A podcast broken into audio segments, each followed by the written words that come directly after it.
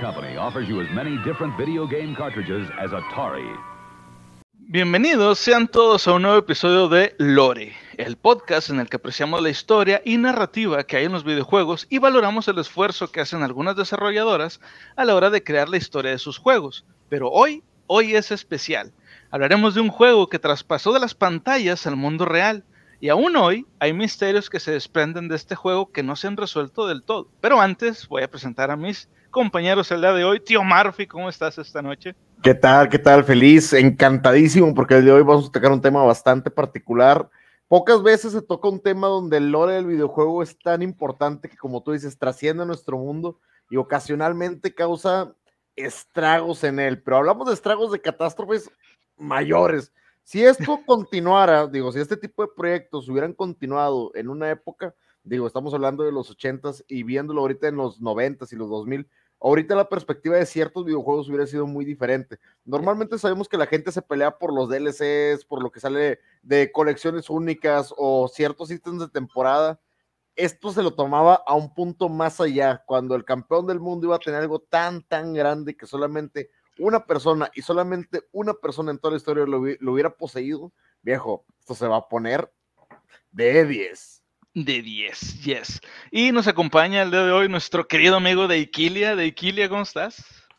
Bastante bien, güey. Emocionado porque, déjenme les voy a decir una cosa. Yo al chile no, no sabía que los juegos porno tenían lore, güey. Hasta, hasta ahorita que ustedes entonces está, está, bien pinche impactante, güey, porque un juego porno que aparte traspasa la realidad, oye, ¿a quién no le interesa? A, a, Diría el meme de, de, Goofy, puto fertón.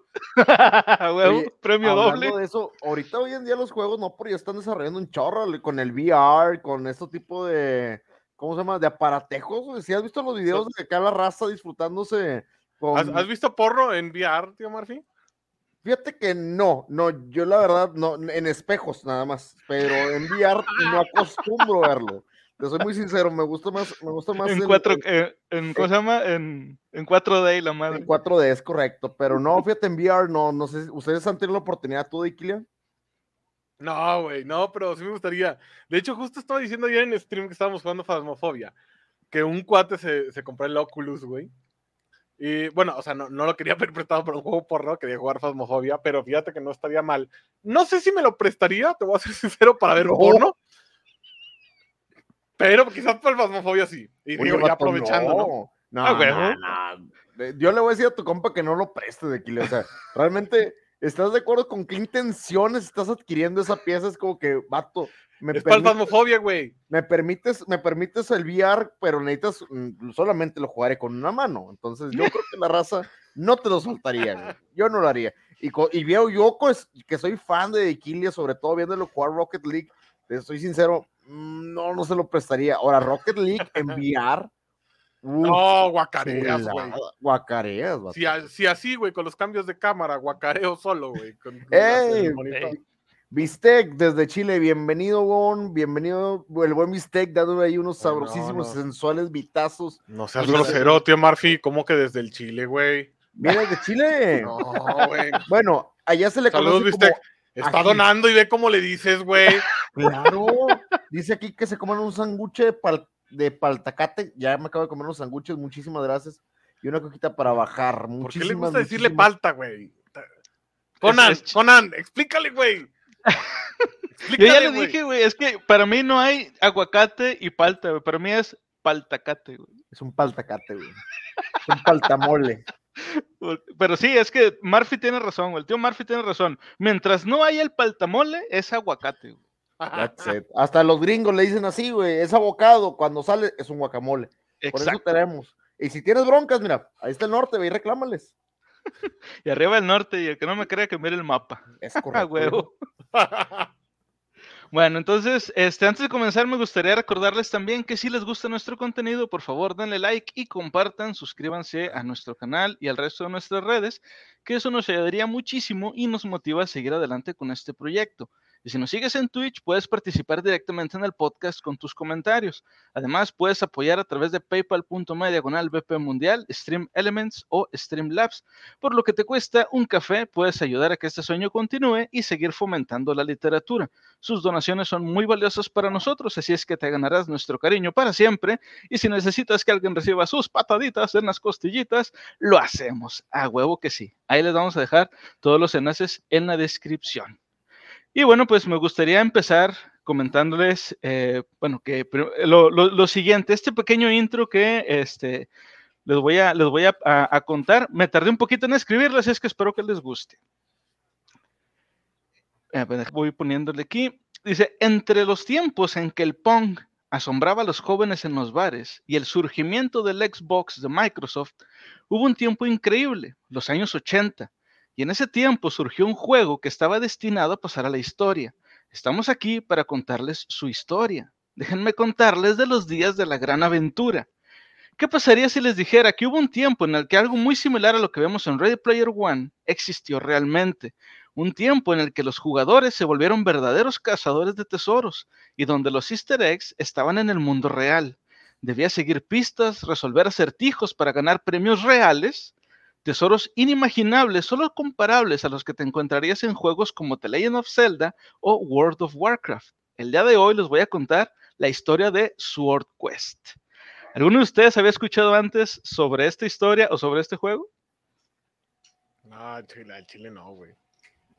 Yo sí, por el, simple hecho de que es legendario, solamente porque esto es, es más leyenda de las leyendas de Fíjate, ahorita que estamos hablando de todo esto, también me surgió en el, hace como 10 años por el eh, Angry Video, Game Nerd. Y te pones a investigarlo y el lore está precioso, ¿eh? Yo yes. solamente por lo escuché. ¿eh? Por cierto, saludos a, a, James Rolfe, fan de aquí de la, de la Biblia, estoy casi seguro. el Angry Video Game Nerd. Entonces, ¿tú no habías escuchado nada de esto de Kilia? ¿Es la primera vez que no, escuchas de, de Sword, Sword Quest? Quest? No, eh, digo, había escuchado Dragon Quest pero de Sword Quest no. Digo, también es cierto, va a sonar bien mamón, perdóname, tío Marvin, pero yo soy más para acá, güey. O sea, yo, yo nací ya con el, con el NES. Ok, ok. Entonces... Muy bien. No, no, no, está bien, digo, está pecando de juventud. Fíjate, él es más joven que yo. Te dijo viejo y ni cuenta te diste, güey. No, está muy bien, o sea, porque fíjate, y es curioso porque yo realmente, yo sí estoy viejo y me veo mejor que él. Eso es sí, bueno. no, Ah, sí, sin pedos, güey. O sea, yo estoy corrido sin aceite, pero puta, 15 mil kilómetros. Eh, por eso el aceite es importante, viejo, si no, no resbala. Aguas. Dice Dante, buenas, estoy acá como siempre, con un buen amigo. Eso, Dante, muchísimas gracias por darte la vuelta y bienvenido, viejo. ¿Quién, quién es tu buen amigo, Dante? pinche metiche, ¿Quién de los tres? Luego, luego. Chango, eh, no, Chango sí nos quiere meter en pleitos a los tres. Saludos a mi barbudo favorito. Ouch. Aloja a los otros dos. Uh. Uh. No, te, no, no, no, sé que no dijo quién es quién. no, yo, yo, creo que su barbudo favorito debe de ser de Iquilia, de, definitivamente. No, sí, yo soy el sensual, güey, no el favorito, güey. Ah, muy buena, muy Vamos buena. A ver, ahí, ahí hizo un comentario que puso algo del. Llego y andan hablando del NIES, no, del NES. Del NES. ¿Cómo que del, del NES? NES? No, del NES, viejo. Del Nintendo Entertainment System. Sunshine, eh, bienvenida. Bienvenida, Sunshine. Bueno, eh, déjame lo pongo aquí. Antes de comenzar, también me gustaría eh, dar agradecimientos especiales para James Rolfe, el Angry Video Game Nerd, que fue el, la primera persona que yo supe que habló de este juego. Eh, a Cora Press Start y a Save Data, que son dos canales de, de YouTube, por los, los, videos que hicieron, que gracias a ellos, pues toda la información que, que vamos a, a, hablar hoy, pues salió de ahí básicamente. Oye, pero te voy a decir algo y a lo mejor no lo habías considerado y esta es una historia todavía más grande. A ver. ¿Recuerdas el efecto mariposa? Mm, sí, sí, sí. El efecto mariposa, eh, digo, para la gente que no esté familiarizada, es eh, donde una pequeña acción conlleva a otra acción, a, a otra acción, a otra acción, donde una mariposa aletea en una parte del mundo, del otro lado se crea un huracán. Uh -huh. Curiosamente, Sword Quest es el padre de la Biblioteca Pública Mundial como podcast. Sí, de hecho. ¿Sabes por qué? Porque Sword Quest hizo la referencia para Ready Player One. Y Ready Player One fue el primer podcast que nosotros armamos. Es por verdad. eso nos animamos a hacerlo. Ah, pregunta, de hecho, de hecho lo iba a preguntar hace rato. Sí, o sea, sí hay, sí hay, eh, no, no sé si llamarlo documentación o no sé, información acerca Vale. del tema De, de que Ready Player One esté basado en esto. Así es. Ah, sí, Sí. sí, o sea, está basado en la historia de Sword Quest. Sí, básicamente agarró este Ernest Klein, el autor de, de, de Ready Player One. eh, digamos que básicamente agarró lo- los sucesos o los eventos que vamos a platicar hoy y pues desarrolló y le metió un poco más de, de imaginación y, y cosas ochentosas o Y lo ochenteras. referencia, de hecho, en el mismo libro. Y en el libro lo referencia. En la película no sale. En la tercera este, prueba, si no me equivoco. Eh, algo así, pero, o sea, sí, sí sale mencionado en el libro directamente Sword Quest. De hecho, es Así es. uno de los, de los, un personaje que, que se cree bien chingón en el libro porque sabía muchas cosas, así como que Underground menciona Sword Quest y todos de, ah, güey, eso todos se lo saben. Entonces, este, es, es un, es una, es digamos que un dato que muchos gamers, sobre todo de los viejos, porque estamos hablando de Atari, de. Atari, de cuando surgió Atari, este, pues es un, es un, fue un evento que se llevó a cabo bien importante. Pero, bueno, Entonces, teóricamente, Sword Quest sí vendría siendo el, el padre de la Biblioteca Pública Mundial. Fue la letra Sí. de la mariposa, ¿eh? Ándale, exacto. Fue la letra de la mariposa que dio origen a, a la Biblioteca Pública Mundial. Bueno, empezamos. Dice, los años 80 fueron realmente especiales. Entre otras cosas, fue la gran edad de oro de los videojuegos, donde casi de la nada apareció Atari. Atari no necesita presentación. La mítica compañía de videojuegos es casi unánimemente reconocida como la creadora de la industria del videojuego tal y como la conocemos. El sueño de dos jóvenes que con los años, eh, perdón, en los años 70 levantaron una empresa de la nada y nos brindaron algunos de los hitos más importantes de la historia de los videojuegos, así como algunos de los mayores fiascos y la profunda crisis que casi acaba con ella. Pero no estamos aquí para hablar de los fracasos, sino de juegos legendarios. En 1979, Atari, o más bien Warren Robinet, creó Adventure para la consola Atari 2600. El jugador controla un cuadrado que representa el personaje del jugador. La misión es explorar un entorno abierto para encontrar un cáliz mágico y devolverlo al castillo dorado. El mundo del juego está poblado por enemigos como dragones que pueden comerse al avatar y un murciélago que roba, perdón, que roba y esconde objetos al azar en todo el mundo del juego. El juego en sí recibió muy buenas críticas en su momento, vendiendo más de un millón de copias. Si bien en esos momentos vender una cantidad, perdón, en estos momentos vender una cantidad de copias es algo muy bueno, en los 80 era algo extraordinario. O sea, supongo que sí se han dado cuenta de eso, de que ahorita los juegos venden, casi cualquier juego vende mínimo un millón de copias. El que quieras, güey. Triple A. Sí, sí, o sea, de, los de, de las empresas grandes.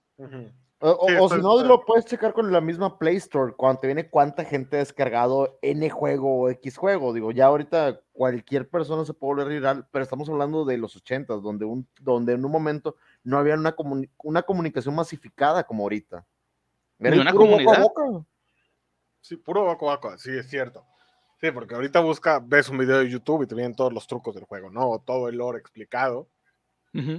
Pero en esa época no. De hecho, ni siquiera los, los libritos que traían los cartuchos traía todo el lore explicado. No, de hecho no. Este, de hecho, mucho se, se explicaba este, después ya en cómics o a veces hasta se hacían libros este, para explicar un poco más de, de la historia. Y eso sí es que tenía algo de historia, porque antes los juegos nada más era hacer puntos y se chingó. Y ahora ya, ¿no? Continuamos, dice, lo más importante de esto es que Adventure sirvió como base para una pequeña saga de juegos que acabaría siendo leyenda, Sword Quest, el cual a su vez nos dejaría algunos de los mayores misterios del mundo de los videojuegos. A lo largo de los 80, Atari lanzaría cuatro juegos distintos, Earthworld, Fireworld, Waterworld y Airworld, cada uno centrándose en un elemento y un trasfondo espiritual. Checa, güey, esto está bien mamalón. Earthworld se basaba en la Tierra y en el mundo del, eh, en el mundo del zodiaco. Fireworld se basaba en el fuego y en el árbol de la vida. Waterworld se basaba en el agua y en los chakras. Y finalmente Airworld se basaba en el aire y el libro de los cambios o I Ching, un manual chino de adivinación. ¿Habían escuchado ustedes antes sobre el, el libro este de adivinación, el, I- el I Ching? No, güey. Su- Suena Pero- inventado. Pero suena fíjate, inventado. Siguiendo la misma línea de lo que dice tío Murphy, suena a que también es el padre de Pokémon, güey. Sí, básicamente. También que- Pokémon hace eso de sacar 30.000 juegos con nombre diferente y todos son exactamente iguales. Fíjate que en ese tiempo lo intentaron basar, era como que lo más básico, aire, fuego, viento y agua, como elementos, tal cual la base, pero la temática que traían era muy mística para ese tiempo, volvemos a lo mismo, en los 80 teníamos una noción de Oriente, pero no teníamos un acercamiento tan fuerte a su cultura, digo, realmente, ya ahorita te buscas en cualquier lado, de que, ¿qué horóscopo, el zodiaco chino soy? Y te sale, no sé, un pito, es lo normal, pero... No sé, no sé en qué páginas busques tú, tío Murphy, Mira, te voy a retar en este pero a mí momento. nunca a me ver, ha salido un pito Wikilia. el zodiaco chino. y a la gente que nos escucha en Spotify y a todos aquellos que están en el chat, les voy a pedir por favor que busquen en Google la palabra Naruto. Solo búsquela, la palabra Naruto. Solo búscalo. ¿Cuál es la primera pregunta que te arroja Google de Naruto? Y quiero que la leas tú. Yo no La estoy primera pregunta, o sea, del resultado de páginas, Sí, del resultado, solo busca la Naruto palabra- Wikipedia. No, Naruto, no, no, no. La primera pregunta, debajo de eso. O sea, escribí nada más la palabra Naruto y, y lo que se autocompleta. Ah, ya, dice. ok, ok. A ver, Ponle Naruto. Para Lo la primero que me aparece dice Naruto serie de cómic. Naruto Shippuden serie de animación, Hay unas Naruto pequeñas serie- preguntas que aparecen en la parte de abajo. Como fact. Como. A ver, de- déjame voy a la, a la página inicial de Google. Naruto. Lo de A- FAQ, Frequently Asked Questions. Sí. Y yo no te voy a, yo no te voy a mentir, pero dice preguntas relacionadas. Y la primera pregunta, literal y textualmente, dice: ¿Cuánto le mide a Naruto? No lo digo yo. Vato, ¿dónde ves eso? A ver, a ver, a ver. en Ah, a ver. Google. Ahí dice Naruto, lo busqué en Google y aparece tal cual la primera pregunta. Y es lo que hay. Ah, ya No lo sé, vi. no sí, sé sí. ni siquiera por qué estoy intentando buscar esto, pero bueno. A ver. A lo que voy es. A, lo que nueva, voy nueva es- pestaña. Ahí está, ahí está nueva pestaña. A ver, A ver, Naruto. así es. Naruto. No, vato, es que quién sabe qué busques tú. No, es que tienes que completar la búsqueda, dale. A ver, completo la búsqueda, Naruto. Ok. Espérame, es que está. A ver. Ah. Ok. Oye, sí, cierto. Pones Naruto y luego abajo entre los resultados hay una que dice preguntas relacionadas y la primera es ¿cuánto le mide a Naruto? Ah, es ya, las preguntas relacionadas, ya. ¿Cuánto le mide a Naruto? Sí, Ya ves, sí. no es broma. No a ver, lo ¿y cuánto le yo. mide? Entonces, a lo que voy con esto y mi respuesta se basa en que ahorita tenemos una información bastante, bastante torcida de lo que sea. Está al alcance de la mano de todos. No es mentira, ustedes lo pueden comprobar. Últimamente estaba encontrando cosas más, cosas extrañas. Sí, Dante. Las Sí. cosas están poniendo bastante extrañas en este mundo. Se está poniendo muy raro el mundo. Bueno, continuamos, dice. Yo- yo En creo que octubre de siempre mil- ha sido raro, perdón, perdón, con A ver, dale, yo, siempre creo que ha sido raro, güey. Nada más que ahora con internet, pues está más masivo el pedo, ¿sabes? Le, le estamos prestando más atención.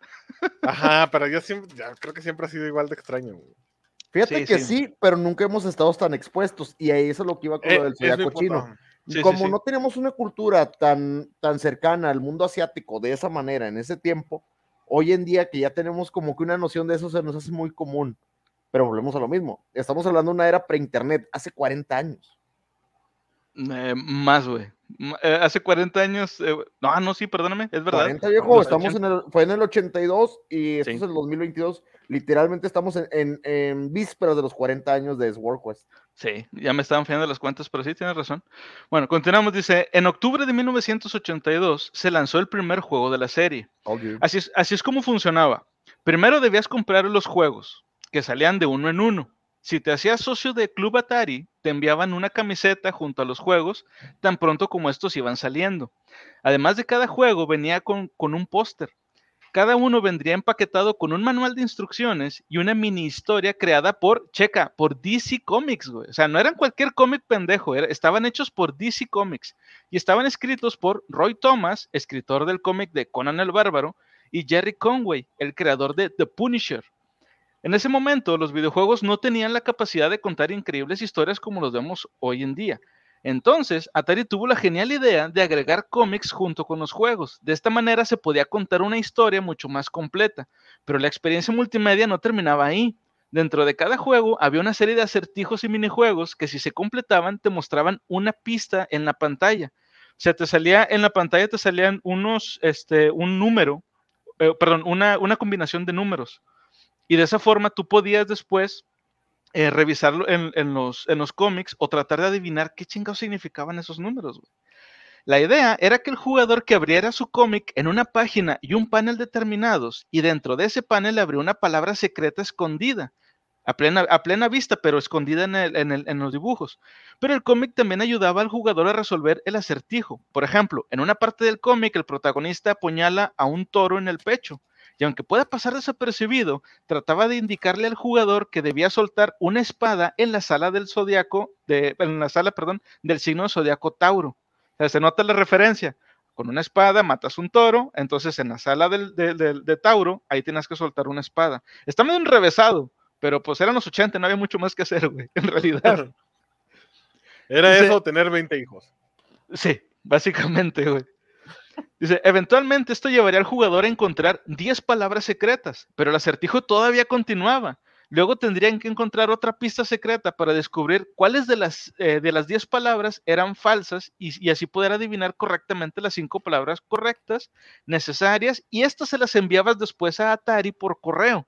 Volarían de la sede de la compañía de Los Ángeles donde competirían en una, eh, jugando, perdón, una versión especial del juego y quien completara el juego primero ganaría un premio valorado en más de 25 mil dólares, güey. 25 mil dólares de la época. En total se suponía que había cinco premios, uno para cada juego valorado en 25 mil dólares cada uno. Checa, güey. Entonces, si son, si son cuatro y cada uno son de 25 mil dólares, güey, ¿ya cuánto es? 100 mil dólares, güey. Pero, pero, pero, todavía te falta porque son cinco premios. Yes. Pa- Vamos 125. para allá, vamos para allá. Los premios eran los siguientes. El tesoro de Earthworld era el talismán de la penúltima verdad. Pinches nombres bien vergas, güey. Era un colgante. Checa, güey. o sea, esto a mí, la verdad, me, me sorprende un chingo, sobre todo por la época. Era un colgante de oro macizo con incrustaciones de diamantes y 12 perlas, preci- perdón, 12 piedras preciosas. Una para cada uno de los signos zodiacales, junto con una pequeña espada de oro blanco. Bling, bling, motherfucker. Ese es bling bling y no mamadas, güey. ¿Estás de acuerdo que si tú entras a tu sesión de calabozos y dragones o te vas a jugar Catán con una de esas madres, vato, vas padroteando bien duro, güey? Daikile lo sabe, te falta un día, un día en una sesión, digo, dependiendo de lo que tú quieras jugar, vete bien padrote, pero padrote, padrote. Estoy, digo, pausa comercial, güey. Estoy jugando ahorita una, una partida de Dungeons Quinta Ajá. Y soy un pala, güey, paladín. Sí Mamalón. se vería bien padrote con una madre, es un paladín, güey. No, y espérate, espérate. eh, Estamos con el primer tesoro, güey. Acuérdate. Son cuatro y un quinto especial. Checa. El segundo tesoro, que era el de Fireworld, era un cáliz, eh, se llamaba Cáliz de la Luz. Era una copa de platino y oro tachonado de diamantes, rubíes, perlas y jade verde, güey. Vato. No mames, o sea, es que a mí, a mí, francamente, se me hace bien pinche increíble que regalaran esto, güey. Vato, la, la neta se me antoja un chorro una de esos, güey, solamente para echar una cerveza de la más barata, una francesa, pero baratota, güey. Vato, para a ver, güey. pregunta. A ver, no échale. sé si me estoy adelantando. Sí, sí, Échalo, no, a mi madre, no. A ver. Esto, o sea, son, son reales, güey. de, sí, de, de, de, de O sea, tú 25 mil dólares la, cada la uno. pinche copa de, de platino y oro así en tu puta mano. Incrustada. Aquí vemos las imágenes para todos O sea, estas madres existen. Sí. Sí. Ya sé son por los qué me querían traer, hijos de puta. Ya, ya sé por qué me querían traer. ¿Qué quieres hacer, Dequilia? O sea, a buscarlas, papi, a buscarlas. No, A tú eres coleccionista, eres coleccionista, pero estás de acuerdo que estas ya son, este es un santo grial de verdad. o sea, Sí, no, sí. E- Ese es el santo grial, güey. Sí, güey. Y O comenta sea, Yami, ese es el santo grial, güey. comenta Yami, y ahora se conforman con saber cuánto le mide a Naruto. No somos nosotros, pero por estadística Google lo está preguntando. Dice aquí, ah, Laura, que dice, eh, buen comentario, dice, tío Marfil, sirve la cheve barata la copa y automáticamente se vuelve champán. Ya no me falta que haga eso por 25 mil dólares. Claro que lo tiene que Lo hacer. tiene que hacer, güey. Va, va implícito, güey. Ah, güey, De jodido, güey. Bueno, ahora, eso, digo, ese es el segundo tesoro. El tercero era, el tesoro, el tesoro, perdón, de Waterworld era la corona de la vida. Era una corona de 18 quilates adornada con diamantes, rubíes, zafiros y acuamarinas, güey. Ahora, sea- es, ese es. eh, Sí, sí. Está, está más perrona, güey, que la corona de Inglaterra, güey. Que las cosas de la corona de Inglaterra, güey. ¿Estás de acuerdo, güey? De jodido, güey. No Güey, mames. cualquier, cualquiera de los tesoros que, a- que van hasta ahorita está más verga que eso, güey. Vato, se me vino una imagen a la cabeza. A ver, lee el cuarto, lee el cuarto nomás para completar la imagen. El, el- el cuarto es el tesoro de Airworld era la piedra filosofal. Sí, la de Harry Potter, güey. Era una pieza, de, una pieza sólida de jade blanco encerrada en una caja de oro de 18 quilates, rodeada de esmeraldas, rubíes y diamantes. Antes de ir al quinto, al, al quinto tesoro y que era el más importante, Eso, ¿qué ibas a eso sonó, eso sonó a caca de dragón, güey. O sea, tal cual, una piedra incrustada, bañada. ¡Ay! 25 mil dólares. Vato, es que se me vino esta imagen a la cabeza. Échale, échale, échale. Para la gente que está en Spotify, imagínenselo. Estoy seguro que han visto la película. Hay una escena en La Maldición del Perla Negra, casi al final de la película, después de la batalla final, en la que está Jack sentado en un trono, güey. Y trae una corona, güey, trae un chingo de oro cargado, güey. Está acá bien padrote en el trono, güey. Esa Ah, imagen fue la que se vino con todo eso, güey. Sin pedos para tener una foto así, güey, con tu corona, güey, tu copa en un lado, pinche colguije mamalón y la Y piedra la, en el y otro, la güey. piedra filosofal en otro, güey. Sí, a huevo, güey, no mames. Pa' si no los busco, güey. Güey, Al chile. ¿Quieres decirte, Murphy? No sé, pero ahorita, ahorita estamos viendo una imagen de la corona y neta, neta, neta, sí se vería en padrote con la No, esa no copa. es la corona. Esa era la caja donde estaba encerrada la piedra filosofal. No Es la caja mames, está piedra bien mamalona, Güey, güey. todavía está la caja, está más verga, güey. que- que las joyas de Inglaterra, qué pedo. Y este es el puro envío, güey. ¿Sí? Ese era el, el empaquetado, güey. Güey, parece corona esta chingadera, ¿eh? Es Está que no, no sé, no sé si la gente esté dimensionando. Pero bueno, la gente que está en YouTube lo está viendo, la gente que está en Spotify se la peló. Pero si ven la, la caja, güey, o sea, quiero que dimensionen esto, gente de YouTube y los que están ahorita en Twitch. Esa caja vale más que mi casa, güey. Tal Sí, cual. O sea, o sea, dimensionen el pedo, ¿va? Mira, aquí hay un comentario de que nos hace Yami y me va a encantar ahorita para poderlo checar. Dice: Yo la veo medio chafa, parece dibujo. Ahorita te vas a enterar por qué. Sí, yo yo ahorita- creo saber por qué. Vi- Viene para allá el por qué. Conan, Bueno, continuamos ahora. Dice, sin embargo, esto no era todo. Una vez elegidos los cuatro campeones, o sea, los que ya habían ganado cada uno de estos tesoros, Atari los iba a reunir a todos para participar en un desafío final, para obtener el gran premio final de Sword Quest, la espada de la hechicería suprema. Una espada con incrustaciones de joyas, con un mango de oro de 18 quilates y una hoja de plata brillante que resplandecía con diamantes, esmeraldas, rubíes y zafiros, valorados en más de 50 mil dólares en total, solamente la pura espada. Estos cinco premios valían la estúpida cantidad de 150 mil dólares, que ajustados a la inflación del 2020, más o menos los pone como en unos 450 mil dólares actuales. ¿Estás de acuerdo que tranquilamente son 10 millones de pesos mexicanos? Cada quien hará la conversión a su moneda, pero son 450 mil dólares, señores. Es que está, está muy cabrón, güey. Vato. Está- a ver, te- te- nada más ayúdame a aclarar un poquito, Conan, que estoy un poquito perdido. Eh, en- entiendo hasta la parte de que, o sea, en el cómic te daba la pista, o sea, por ejemplo, este ejemplo que pusiste del toro, En el juego ibas a la habitación de, de Tauro y tirabas Ujú. la espada. Sí. ¿Y eso qué te daba? ¿Te daba unas coordenadas o algo así para irla a buscar en la vida real? Te daba una, una clave, o sea, tú leías el cómic, ¿verdad? y Ajá. te daba, digamos, una pequeña pista.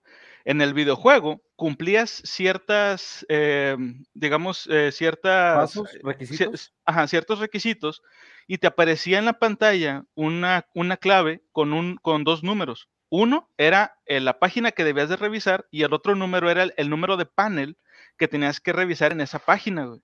De esta forma, tú ibas a encontrar una palabra secreta.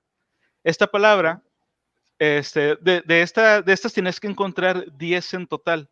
Pero de esas 10, güey, nada más 5 eran reales. O sea, 5 cinco, palabras eran, eran correctas. Esas cinco tú se las ibas a mandar a, a Atari.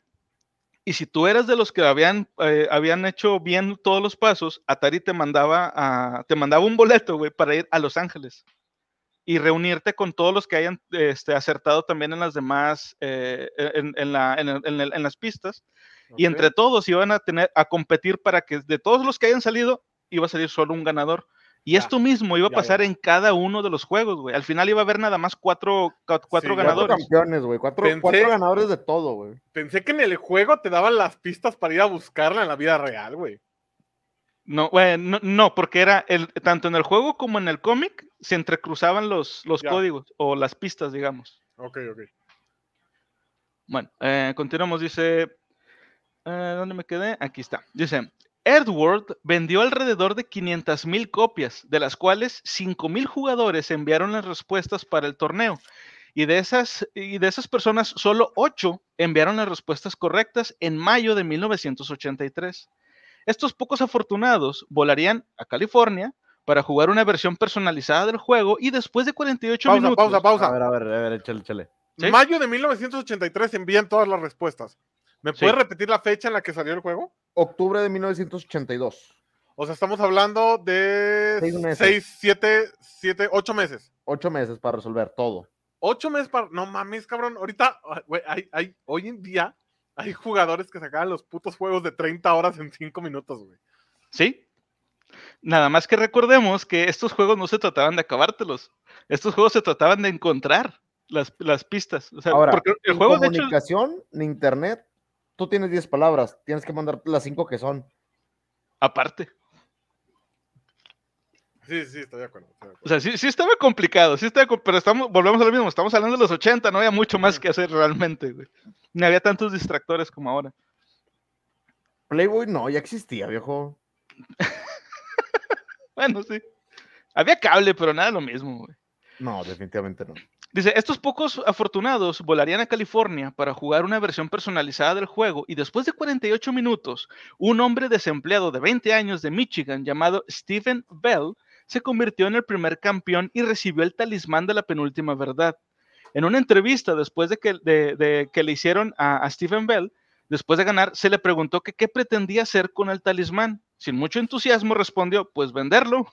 El entrevistador preguntó de broma quién estaría interesado en el pesado medallón dorado del zodiaco y le dijo, y cito, vas a tener que pagar alrededor de cuat- de cuatro mil dólares de puros impuestos, así que sería mejor derretirlo. ¿Qué vas a hacer con el dinero? Y a esto Stephen Bell respondió, no tengo muchos planes todavía, realmente no esperaba ganar, tal vez me me compro un jodas, auto. Nunca he tenido un no auto de jodas, segunda mano.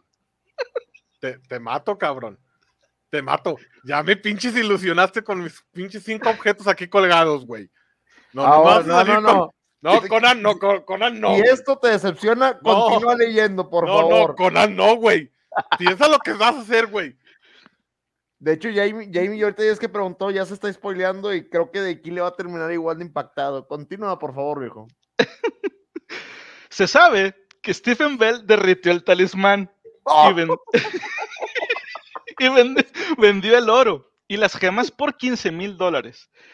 Pero mantuvo la pequeña espada hecha de oro blanco. Sin embargo, y a pesar de la apatía que Stephen Bell mostraba hacia la búsqueda de la espada, sus intentos por conseguir la espada no terminaron allí. Sí, güey.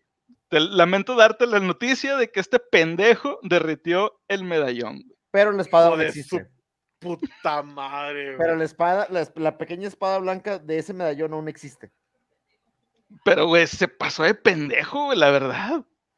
Bueno, esa es mi, mi opinión. Por lo que veo, Deikilia co- comparte mi opinión. No, no, no mames, güey. No, no, güey. Dime que ya se murió, güey, porque me cae que lo busco vivo y le meto la putiza de su vida, güey. Pues no he encontrado fotos actuales de él. Así es que muy probablemente algo le pasó, güey. Sí, por pendejo, güey. Con ese nivel de inteligencia no iba a sobrevivir mucho, güey. Salió y lo atropellaron de seguro, güey. Muy probablemente.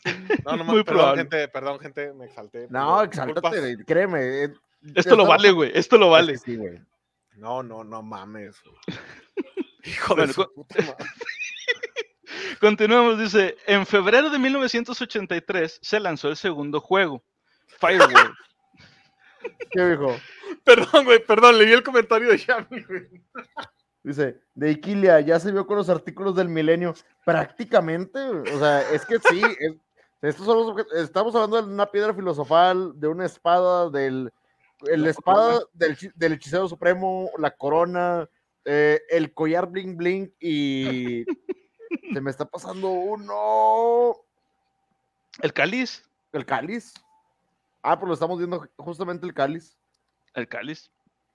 Bueno, decía, em, esta vez el rompecabezas del juego giraba en torno al árbol de la vida.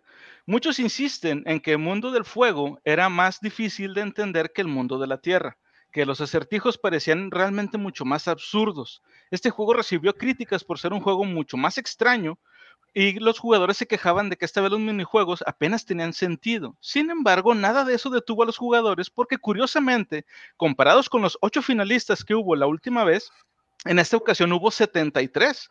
Al parecer, tras el primer concurso, se corrió la voz de cómo se resolvían los acertijos del anterior juego, que también servían para este. De hecho, se sabe que eh, por varias entrevistas, perdón, que la mayoría de ellos apenas jugaron el juego directamente.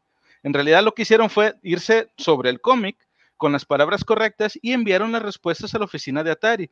Lo que ellos no esperaban es que el concurso contaba con una pequeña cláusula en la que solo se permitiría un máximo de 50 finalistas. Así que tras muchas reuniones se decidió hacer un desafiante filtro, donde los jugadores tenían que mandarle una carta comentando qué es lo que más les había gustado del juego. O sea, no mames, güey, no porque mandes las palabras estás bien. Te- Ahora tienes que decirme qué chingados fue lo que más te gustó del juego, güey. Si no, no iba a valer. No mames. Dice, Ah, espera, espera. A ver. 73 finalistas y cuántos mandaron? ¿Tienes el dato o no? sí, eran 73, pero solamente podían quedar 50. Ah, ok, va, va, va. Sí. Pero ¿estás de acuerdo que la primera vez fueron ocho güeyes nada más? Sí, sí, sí. Aquí sí ya fueron un chingo Dice, más, pero pues ya cuando cómo. los gamers se le premiaba con cosas reales, no con una chingada espadita del Minecraft. Sí, a huevo. No, acá güey, querían estaba dar una espada pensando- de verdad, o sea, una espada de 50 mil dólares. Estaba pensando ahorita, güey. Dale, viejo. eh, estamos hablando que son 150 mil dólares en premios de esa época. De esa Sí. época. ¿Cuánto generó el, el videojuego, güey? Fíjate que ese dato no lo tengo, pero, güey, esto les tuvo que haber salido a huevo, güey. a- a- No, con- Es una gran campaña. Es una gran campaña de mercadotecnia, si lo piensas. Pero, güey, o sea, ¿cuánto tuviste que haber vendido como empresa para soltar 150 mil dólares en premios, güey? Bueno, no quiero spoilear lo del, lo del final, pero no quiero spoilear nada de este video en sí. Pero en ese momento el repunte de los videojuegos iba a un mercado que es muy diferente al de ahorita. Ahorita sabemos de los juegos doble, triple A, de los juegos que están más allá, que invierten millones y, y recuperan Sí, millones de esto. más. Estamos hablando de una industria que apenas estaba agarrando auge. Sí, por Ellos eso, por eso me hace ruido, güey. O sea, dice aquí Jamie, dice, les daban un cuchillo y le decían el que sobreviva gana. Bienvenido a los Juegos del Hambre. Excelente. Así se deben de resolver las cosas, güey. Dice, el juego del calamar también, digo, aplica, es un Battle Royale, que también de la película Battle Royale. Güey, qué buena película. Y qué buen libro. Al chicle que sí. ¿Sí lo has visto de Kilia? No, güey. La, película, con no. ese nombre, Battle Royale, No, no la he visto. te lo juro que vale mucho la pena. Es japonesa y algún día lo tomaremos, créeme, lo- es recomendadísimo para aventársela, pero tiene que ver una escuela, es un Battle Royale, hay gente que está ahí a huevo, está el que ganó el último Battle Royale y hay un maldito loco que se metió porque, fuck it, estoy aburrido. Porque fuck it. Bueno, continuamos, dice.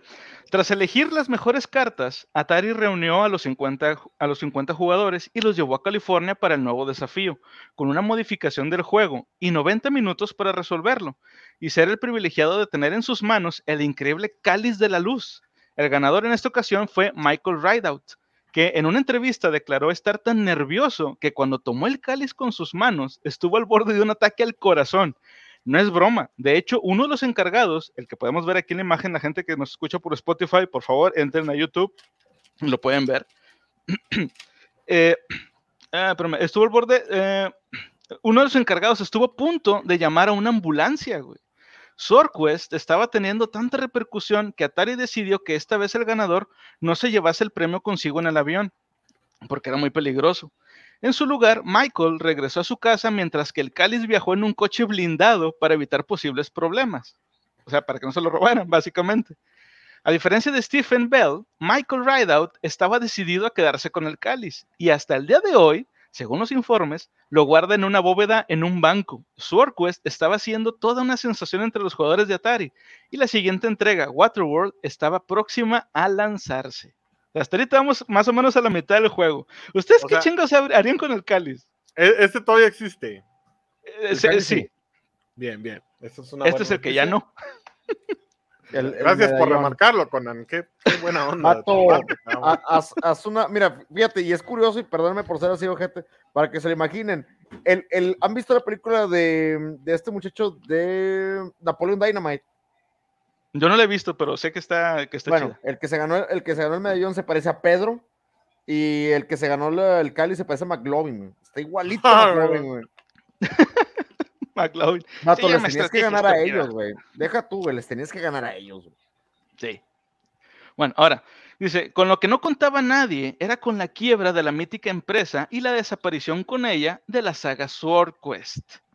Los mercados de juegos de consolas y la industria del videojuego sufrió su gran primer crash y la propia Atari, la famosa compañía, estaba completamente borracha de poder y dinero. Vendían tantísimos juegos que los lanzaban en masa, sin pasar por ningún tipo de control de calidad. Y más pronto que tarde, la gente perdió la confianza en los videojuegos. Digo, a lo mejor alguien recuerda por ahí el, el caso de, E.T., de E.T.. Fue- Sí, a huevo. Es el caso más famoso de, de- de videojuegos horribles que han salido. Y lamentablemente hay juegos a día de hoy todavía peores y venden. Pero bueno. Dice, esto sumado al aumento del interés en las computadoras personales, que se consideraban capaces de hacer mucho más que un simple pasatiempo, los ingresos de la industria del juego cayeron de 3.200 millones en 1983 a solo 10 millones en 1985, que propone una caída más o menos del 97%. cabrón. Estuvo a punto de desaparecer la industria de los videojuegos, ¿eh? Yes. A nada. Y todo porque a estos güeyes se les subieron los, los humos de que "So- somos la mamada. Bueno, Nada pues. técnicamente, técnicamente hablando, sí desapareció, güey. Porque, o sea, fue la quiebra de Atari, que era pues, la única, básicamente la última, la única consola que había. Y realmente de ahí al nacimiento de Nintendo sí hay un par de años. O sea, sí desapareció un tiempo. Ah, sí, sí, sí, definitivamente. De hecho, Nintendo es conocida como la que rescató a los videojuegos. Mira, ahí es. tenemos una foto de, del ganador del cáliz y el cáliz, güey. Esa es una foto actual. Ah, muy bien. ¿Me mandas los datos por correo? ¿Me, pa- me pasa su dirección, por favor? Ya sea de él o de la bóveda. Ya, yo hablo con él, no te preocupes. Ahí nos arreglamos. güey. Desmáyalo, de Iquilia, desmáyalo. güey. No, si, si me dice una mamada por el cáliz, puta, hasta dos, güey. Al, chile, lo que es, lo que es. Dice aquí Dante, güey, encontré un Game Boy en mi anterior casa y un Nokia. Fíjate, el Game Boy, digo, espero que haya sido el Game Boy blanco, el de ladrillito, el, el old school. El La original. neta, no sé si de aquí, le- le- no sé en qué generación empezaste a jugar tú en, en portátil, pero tener un Game Boy old school de cuatro pilas, grandotote, era la onda. Te, te voy a ser sincero, güey, y ya lo he dicho en stream. La verdad es que yo no tuve, la única consola que tuve, bueno, no, no la única, pero sí de niño, eh, fue el, el Super Nintendo, el SNES, porque, o sea, realmente, pues no, no, no nací en cuna de oro. Eh, ya más adelante me pude comprar un Xbox 360 y de ahí hasta ahora que me compré el Switch para los streams. Realmente no, nunca tuve muchas consolas, pero sí, sí llegué a jugar en, en Game Boy, güey, y en su pinche pantalla verde. Sí, Sí, Sí, sí, sí, lo conozco. El Game Boy Color también lo jugué. claro. De hecho, de Game Boy Color, güey, jugué, uno de los primeros juegos que jugué en Game Boy Color era el de el Pokémon, güey, el que traía la camarita. Ah, El el, Pokémon Snap, creo que se llama. Eh, Ese el- era creo que de 64, el es Pokémon de Snap. 64, viejo. Pero creo ¿Cómo que el que el tú Game Boy? Sí, había uno de Game Boy que le ponías la cámara, güey. Sí, Game era, Boy Color. era el, el Game Boy Camera se llamaba, de hecho. Pero no, ¿no había un juego de Pokémon que lo usaba. No, mira, de Pokémon, los cartuchos, el más grande que, que había en ese tiempo que le cabía una pila era el de Pokémon Pinball y nada más le cabía una pila para el Rumble para que vibrara. Sí.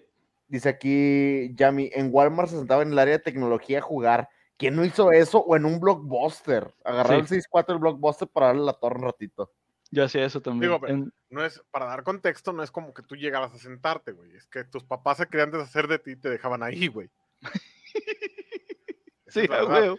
Les voy a contar una anécdota que no tiene nada que ver con lo que, Échalo. con lo que estábamos contando, pero me acordé ahorita que dijo Ah, eso échalo, Yami. Güey, Tengo súper presente, güey, no sé por qué, si es una mamada de anécdota, pero eh, fuimos al súper con mis, o sea, fui yo con mis papás, mis hermanos, pues me llevan un chingo de años, ¿no? Los dos, entonces, pues no iban. Eh, pero yo acompañaba a mis papás al súper, te estoy hablando, ahorita que diga la película van a ver de qué, de qué época estoy hablando. Entonces, pues me dejaron, estaban pasando una película, la verdad no me acuerdo qué súper era, quiero pensar que era Walmart. Eh, y están ahí todos los niños sentados y yo me quedé y, y estaban pasando Space Jam, güey. Uh, ¿Ok? Eh, pues, Sí, no, pues. Eso es lo que acabo de decir, Conan, no hace falta la humillación. Dime güey, que viera la bueno. versión de Michael Jordan y no la de LeBron No, James. no, no, favor. sí, no, no, no. Porque no, salió la nueva ni la he visto hace ni la dos voy a ver. años, güey. sí, No, no, no, la de, la de Michael Jordan, güey, la chingona, güey. Ey, Y digo, evidentemente, pues la película dura dos horas, una hora y cacho. Entonces, evidentemente, lo que hacía en el súper, pues no acabé de ver la película. Entonces, me acuerdo que me puse tan intenso, güey, que mis papás resolvieron para callarme el hocico, llevarme saliendo del súper al blockbuster a rentar la chingada ¡A película para poderla acabar de ver en la casa y que ya me callara el hocico estar mame y mame que no me quería ir, güey. Pero sí, ve, una gran anécdota. Pero lo hacía para deshacernos ese de nosotros, güey. Esa es la realidad, güey. Yo, yo Sí, todavía sí. lo llegué a hacer de repente, o sea, con, con mi hijo. ¿A quién no se le puso, a quién no le pasó que se olvidó guardar y valió verga todo?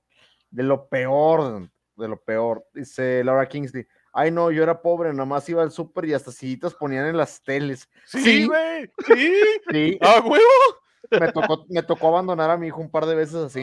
Oye, güey, de lo que dijo ahorita Dante, eso como quiera, güey. Ya cuando se te olvidaba guardar, es por pendejo. Ojete, ojete cuando anotabas tus códigos, güey, de nivel en, una libreta y se te perdía la pinche libreta. Eso es culero, güey. Sa- ¿Sabes cuándo nos pasó eso? O en mi barrio, ¿cuándo pasó eso? Cuando empezamos a jugar Mega Man en la NES. La Mega, los, los Mega Man de NES no tienen autoguardado. Tienen códigos, dependiendo de lo que tú pongas, es el nivel y los poderes que vas a tener.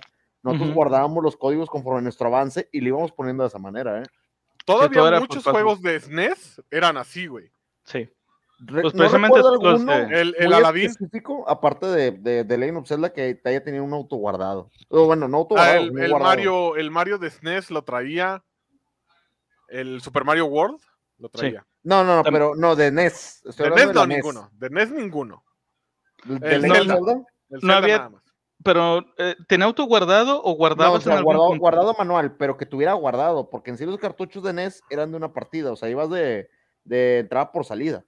Dice, Sí, a mí sí. me pasó mucho con Metroid. Es que Metroid, bueno, sí tenías el de guardado, sí tenías el del SNES, porque pues era muy largo el maldito juego. Te lo puedes acabar de una sentada, pero si te pones a jugarlo no bateando los 2000, 90, sí te tomaba una, sí te tomaba una semana de perdido. Sí, sí, de hecho. Bueno, no, continuamos, no, dice. Sí, dale, dale. Dale. Dice, debido al desplome del mercado de los videojuegos, hubo muy pocas copias de Waterworld. Esta vez el juego solo tenía 7 salas, bastante menos que las que tenían los juegos anteriores, y estaba basado en una estructura de chakras. Como era de esperarse, sus niveles tenían todo relacionado con el agua, ya fuera tratar de nadar entre tiburones, esquivar calamares o saltar sobre icebergs. En esta ocasión no se distribuyeron a las tiendas, sino que se compró, perdón, su compra pasó a ser exclusiva de Club Atari y un pequeño servicio oficial que ofrecía distintas ofertas a sus miembros, convirtiéndose a diferencia de los anteriores eh, de las anteriores entregas en valiosos cartuchos de colección que a día de hoy se venden por más de 300 dólares en internet. Y este dato lo busqué, güey, y sí cierto, están hasta en 300 dólares cada pinche juego de estos. Ahora, aún así, esto no frenó a los valientes aventureros a conseguir sus preciadas, su preciada corona, quienes rápidamente empezaron a encontrar pistas en el juego y enviárselas a Atari. Aunque el concurso nunca tuvo lugar. Aquí es donde empezó el pedo, güey. La corona, no sé. n- Estamos hablando que ya se entregó el cáliz, el medallón. Y aquí la corona ya viene con pedos. Continúa Sí. con un. Secretamente, Atari tenía un plan muy distinto. Según palabras de Stephen Bell y de Michael Rideout, o sea, los ganadores anteriores, que también participaron en esta ocasión, Atari les envió una carta ofreciéndoles 15 mil dólares si se mostraban de acuerdo en cancelar el desafío de Waterworld y por ende el resto del concurso. La gente de Atari necesitaba que todos diesen el visto bueno, de lo contrario habría que continuar y no se lo podían permitir. Los participantes eran muy conscientes del estado actual de la compañía y entre ellos se avisaron de que en caso de que Atari intentase detener el concurso, debían decir que no sin embargo, el dinero seguro parece que fue lo suficientemente tentador, y cómo no, y decidieron abandonar, ya que con la lana en la bolsa, Stephen y Michael recibieron 15 mil dólares cada uno y 2 mil dólares de compensación para los 15 finalistas que hubo en esta ocasión. Y, y con esto, por desgracia, el concurso terminó abruptamente. Los problemas financieros de Atari les llevaron a vender la compañía y todo se fue a la verga. Chan, chan. Ahí están, ahí están tus deseos de coleccionista de Kilia. Solo ojetes. Nomás les voy a decir una cosa. Hay un dios, eh, güey. Qué par de ojetes, culero. Pues si hay un dios se lo está curando bien, cabrón de ti, viejo.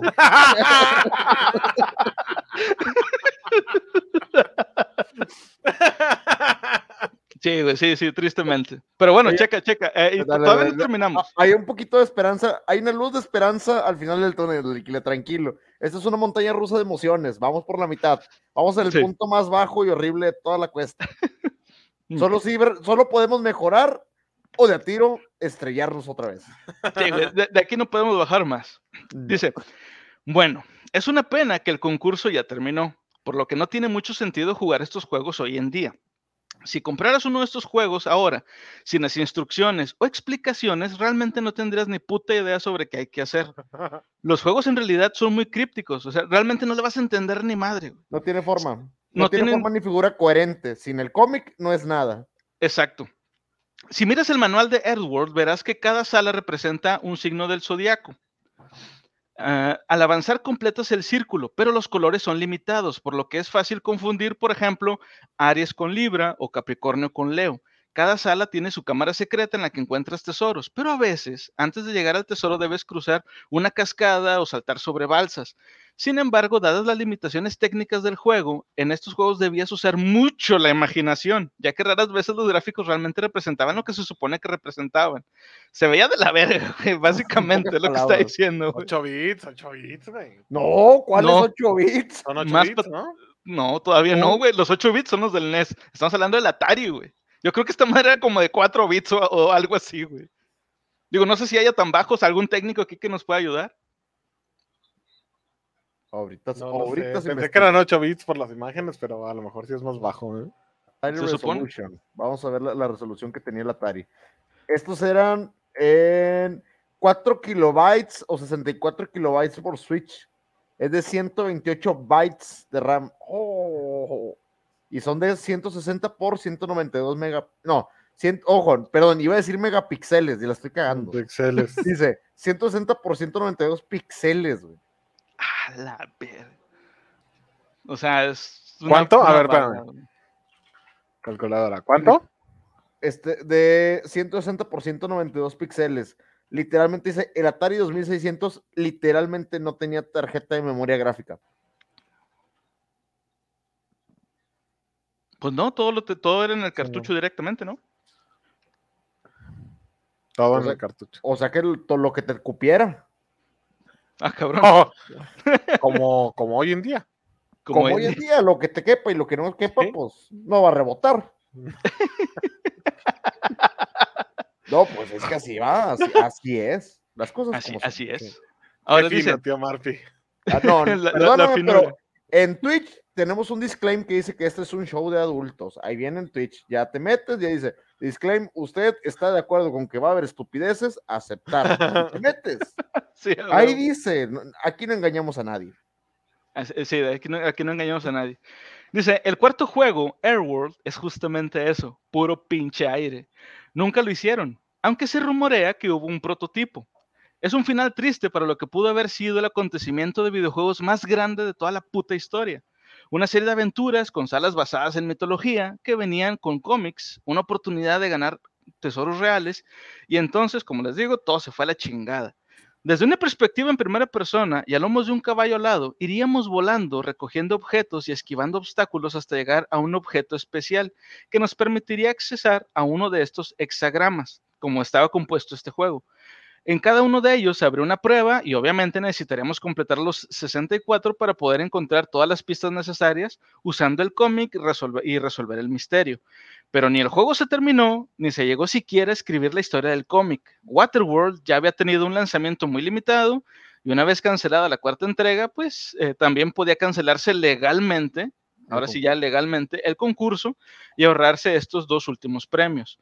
Como el premio de Waterworld, la corona, tampoco se llegó a disputar, los jugadores que resolvieron el misterio simplemente fueron compensados con dos mil dólares cada cabrón. O sea que la piedra filosofal no se iba a hacer. Mm, es que es donde está el meollo de este pedo, güey, fíjate. Y, es, lo, más interesante del misterio. El desarrollador de Atari, eh, perdón, el desarrollador de, Airworld, Todd, eh, Todd Fryer, explica que nunca llegó a ser totalmente jugable eh, el, juego de Airworld y que seguramente era demasiado ambicioso para la situación de la compañía. Nunca se ha llegado a encontrar ningún prototipo, solo algunas capturas de pantalla y fotos del cartucho. Pero más allá de su valor histórico, probablemente no nos estamos perdiendo realmente de nada. Sí que, sí, sí, sí que se consiguió conservar la ilustración de la portada, que al menos nos deja algún material oficial de este proyecto tan particular.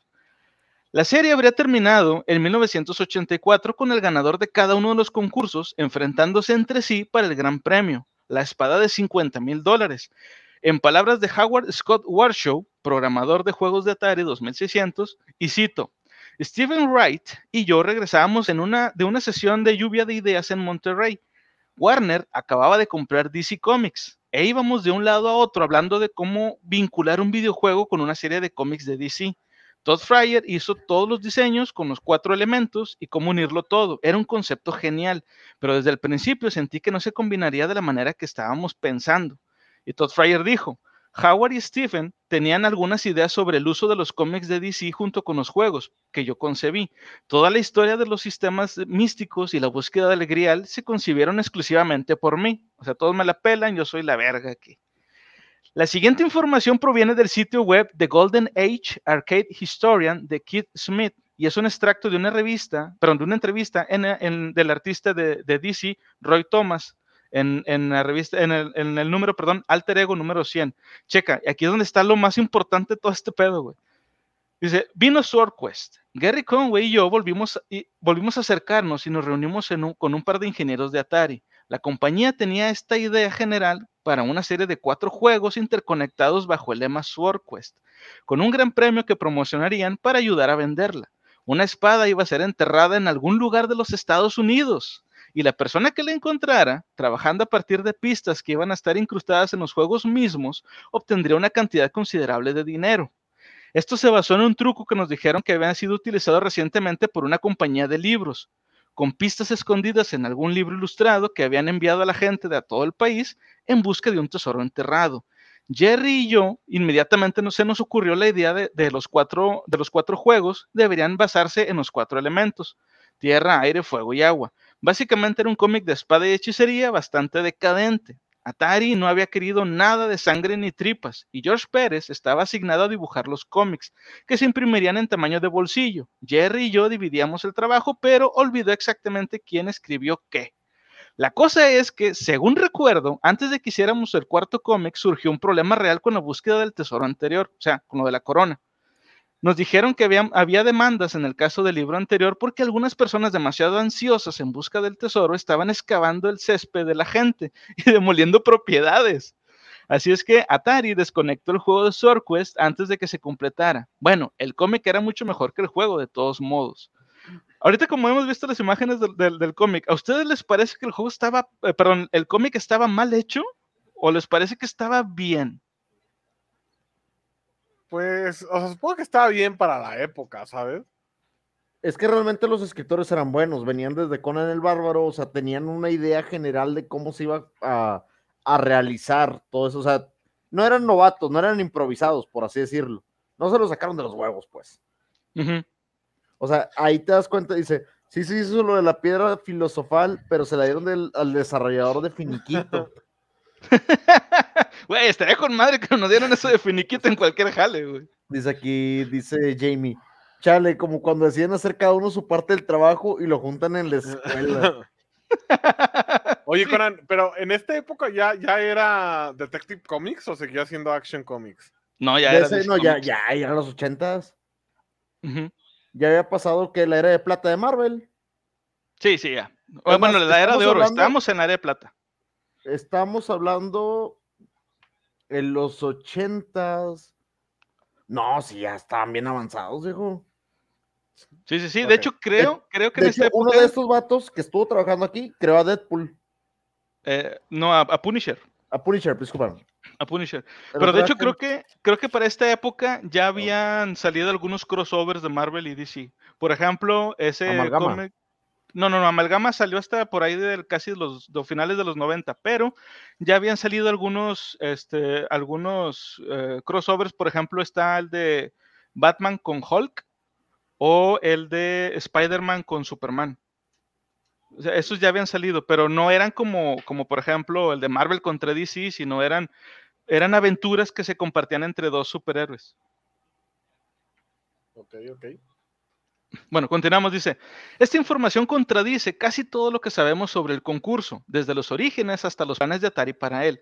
Ciertamente es difícil imaginar a Atari enterrando una espada de 50 mil dólares en algún lugar. Y para empezar, ¿por qué lo harían? El plan era que los ganadores de cada concurso se enfrentaran entre sí en un concurso final para determinar quién ganaría la espada. Además, Atari no abandonó el concurso por evitar posibles demandas con respecto a enterrar la espada, sino porque la crisis del videojuego obligó a Warner Communications a vender Atari. Y el nuevo propietario, este, este cabrón es bien importante para lo que continúa, Jack Trammell, no quería tener nada que ver con honrar el concurso o con los videojuegos en general. Eh, la gente que no, que digo, dudo mucho que haya gamers que no reconozcan el nombre de Jack Trammell, pero para aquellos que no sepan quién es, este cabrón básicamente lo que hizo era como un magnate, comprar una empresa para desa- desarmarla. O sea, al vato le valía madre los videojuegos, él no quería saber nada de videojuegos, lo que quería era el billete. Entonces, cuando se enteró de que estaba este concurso por parte de la empresa que acaba de comprar, el vato dijo, no, a la verga, esto no me interesa para nada. Pero, ahora checa. Atari contrató a la empresa de marketing Amray Marketing Associates para que se encargaran del concurso SwordQuest. Todos los formularios de inscripción al concurso debían enviarse por correo. La serie fue fuertemente promocionada por Atari y el primer juego fue lanzado en octubre de 1982, como ya comentamos. El mayor misterio en todo esto es qué chingados pasó con el resto de tesoros. A día de hoy, la corona de la vida, la piedra filosofal y la espada de la hechicería suprema nunca se han encontrado. Michael Rideout ha confirmado que de hecho sí existieron. O sea, las, las Ay, tres... de aquí les emocionó, se puso. A ver. Ya se sentó mejor, ¿te fijaste? Ah, Tienes mi atención. De, de hecho, Sunshine nos dice, jajaja, enterrar la espada. Sí, Pues no, Sunshine siempre sus comentarios finos, güey. Sí, a huevo. Pero sí, sí, yo también capté la, la, la, la- la ironía de la- del, del comentario. Bueno, ah, mira, ahí, ahí nos hizo un comentario de Dante. No, Dante, no estás No, bien. güey. Aquí se lo está matando porque sabe que no existe el medallón, güey. Pero, ojo, dicen que existen, ojo, que existen. La piedra filosofal, la corona y la espada. Dicen. Es que aquí, aquí es donde está lo, lo- lo más interesante, güey, porque como, como dice tío Murphy, dicen que existe, porque se tienen testimonios y por ahí hay una foto, no sé si le llegaron a ver, voy a regresar un poquito las, Sí, sí, sí. las imágenes, está la foto de la espada. Esta, Ah, sí, ahí se ve clarito, güey. No, no, no. no. Mira, ahorita, ahorita que salga ahí, si, si se ve, este, tío Murphy, le pones pausa, Sí, por se, favor. Se no en una pausar. mesa, ¿no? No, Sí, en no una puedo mesa. pausarla. Sí. No- sí. no No, tengo puedes? control del video. No tengo control del video. Ah, bueno, pero Ahorita yo te digo cuando salga, yo te digo cuando salga. Ok, ya está. Dice, todos estaban en exhibición en la competencia del segundo juego, de Fireworld. Recuerda que estaban muy bien custodiados y recuerda específicamente que la piedra filosofal era impresionante. Dijo que tenía la caja abierta y dentro había un asombroso pedazo de jade blanco. Sin embargo, la piedra filosofal y el resto de los premios están desaparecidos a día de hoy. Nótese, nadie dice que alguien lo tenga en particular. Básicamente nadie sabe dónde chingados quedaron. güey. Hay tres teorías ver, predominantes. Pregunta, pregunta. ¿Cuántas personas dicen que los vieron? ¿Nomás una?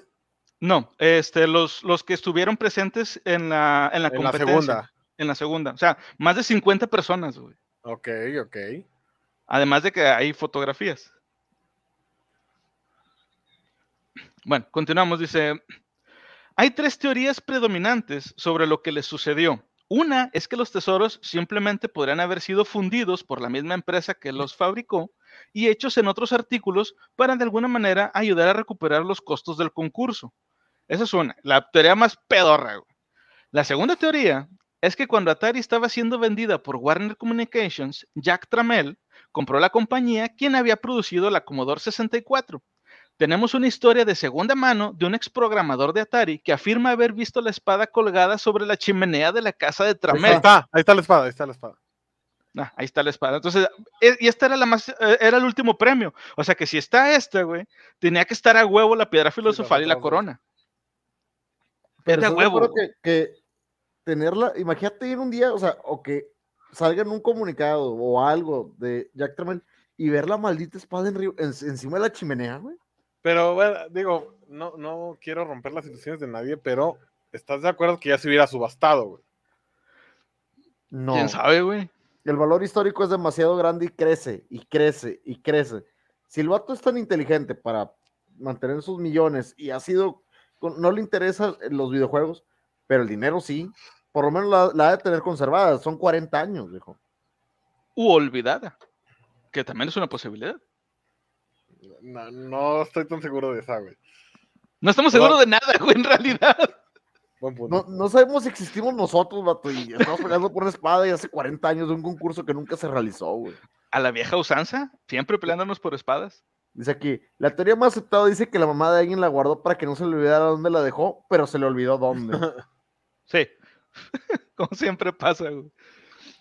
Bueno, continuamos. Dice, tenemos una historia de segunda mano de un ex programador de Atari que afirma haber visto la espada colgada sobre la chimenea de Tramel. Pero si es verdad lo que te- de que tenía la espada, es muy probable que también tuviera la corona y la piedra. Sin embargo, esto nunca se confirmó y en 2012 Jack Tramel falleció. Así es que pod- No. Así es que podría haber pasado perdón, ah, por, por varias manos e incluso haber sido vendida en ventas de garage o existir hoy como reliquias familiares, por lo que es posible que la espada y el resto de los tesoros podrán estar en cualquier parte a día de hoy. Vato, imagínate que lo vendan como si tenían chimenea, güey. Imagínate que lo estuvieran vendiendo como atizador, güey. Ajá. Que la espada esté toda encharcoleada, ya está toda cubierta y la usen para acomodar los carbones, güey. Güey, es que, fíjate, no sé, no sé, digo, en, ningún, en ningún lugar he visto, digo, si ni siquiera tenemos fotos este, muy detalladas de la espada, pero sí tenemos del cáliz, en ninguna parte dice, por ejemplo, eh, propiedad de Atari o que venga el nombre del que se lo ganó. Es probable que la espada tampoco tenga algo que diga que fue fabricada por Atari o por la empresa esta. Si es así, nunca falta algún pendejo que crea que esta es una espada antigua real. Puede ser. Dice aquí Lo mi- Ujú. Jamie, o está enterrado con ellas, hay que exhumarlas. Dice aquí también Sunshine. Imagínate la piedra filosofal, ahorita es un pisapapeles, güey. Siempre terminamos exhumando cuerpos por alguna razón. Pues es lo divertido de la vida. Todo, todo lo divertido termina enterrado alguna vez. Un abre cartas también podría ser. Un abre cartas.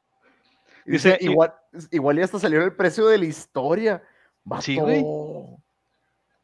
Habría que buscar, habría que buscar, güey. Habría que buscar. En palabras del Angry Video Game Nerd, y cito, alguien tiene que averiguarlo. El auténtico Sword Quest es la búsqueda de esa espada y el resto de tesoros. Como dijo una vez el Angry Video Game Nerd, deberían estar en las manos de los jugadores que se los ganaron. Toda persona que metió esos juegos en sus Ataris tuvo una oportunidad de ganarlos. Era algo con lo que soñar. Pero ese sueño se tiró por el retrete. Han pasado tre- 40 años, pero el concurso debería continuar.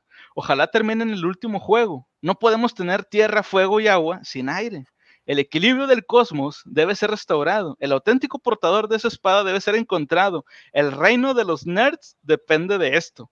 Si usted que nos, nos ve o escucha, o alguien que usted conoce, ha visto algo que podrá reconocerse como estos tesoros, contáctenos aquí en la Biblioteca Pública Mundial, por, Por favor. favor. Sí, paro. O en Dequilia.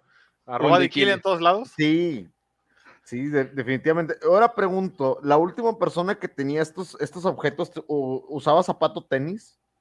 Ah, chinga. Normalmente cuando las personas se reportaban como perdidas en Canal 5, siempre usaban zapatos tenis, güey. Siempre, güey. Yo supongo que alguien alguna vez agarró esto, agarró alguno de los objetos y se perdió, güey. Se perdió por la vida. Y sepa dónde fregados terminaron, güey. ¿Sabes dónde también habría Sí. que buscar, güey? En, en la Deep Web, güey. Mercado negro, papi. No lo había pensado, güey, tienes razón. Porque sí, o sea, si no, si no está subastado al público, a huevo que está en el mercado negro. Sin pedo está en el mercado negro. Porque, o sea, lo que sí estoy seguro, que es lo que me hace dudar de la existencia de estos tres, es que estoy seguro que alguien ya hubiera andado de hocicón.